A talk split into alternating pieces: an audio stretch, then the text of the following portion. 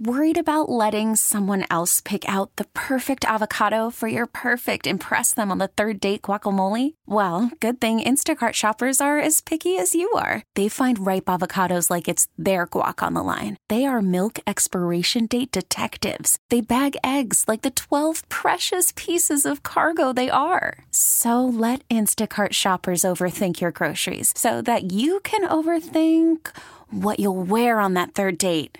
Download the Instacart app to get free delivery on your first three orders while supplies last. Minimum $10 per order, additional term supply. Hey, Rob Bradford here. I have set out on a mission with my good friends at FanDuel to prove what I have known for some time baseball isn't boring. Now I have a daily podcast to prove it with some of the most notable people in the baseball world screaming baseball isn't boring from the mountaintops or at least agreeing to come on our show. Players, managers, GMs, and yes, even the commissioner of baseball, Rob Manfred. It has been a constant wave of baseball's most powerful voices. So join the revolution, subscribe, and soak in Baseball Isn't Boring. Listen on your Audacy app or wherever you get your podcast. You'll be glad you did. Local people, local stories. This is the All Local from 1010 Wins.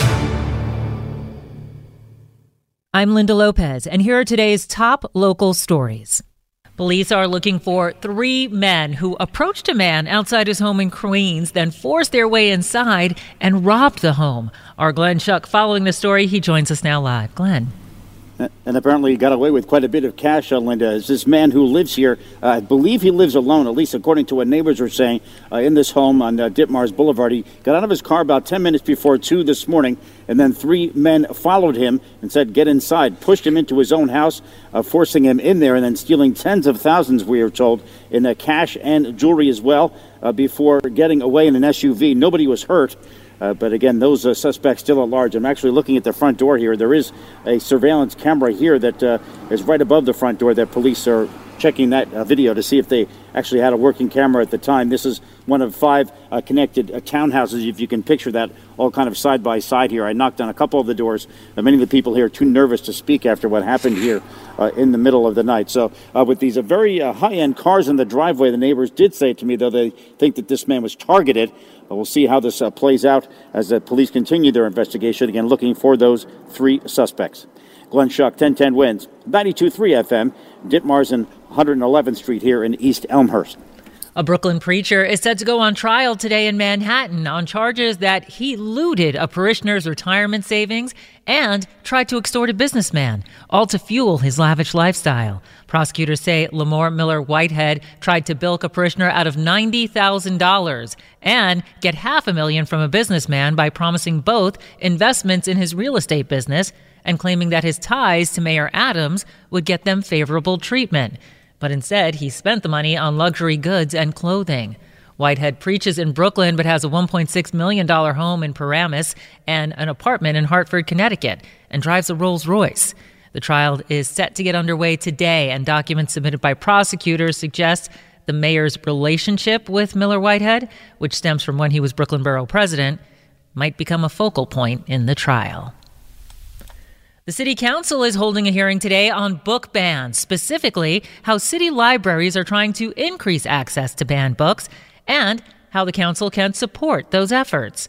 There are no banned books in New York City, but the New York, Brooklyn, and Queens public libraries offer ways to access books that have been challenged in other cities and states. And City Council member Carlina Rivera says the threat of book banning is beginning to be felt in New York. Though we rarely encounter actual book banning efforts here in New York City, we have seen an increase in protests from the Proud Boys and Mothers of Liberty against books and story times in our public spaces.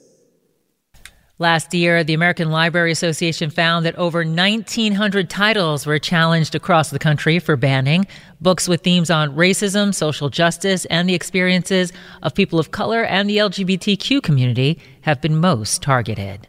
The MTA is presenting its latest crime statistics today at its monthly committee meeting. The numbers show that crime was up significantly in January, but down in February after a surge of police officers were sent into the subways. But the perception of the public of safety in the subways still negative. in the wake of recent deadly shootings, including the death of a 45 year old man who was shot and killed during a fight on a D train in the Bronx on Friday.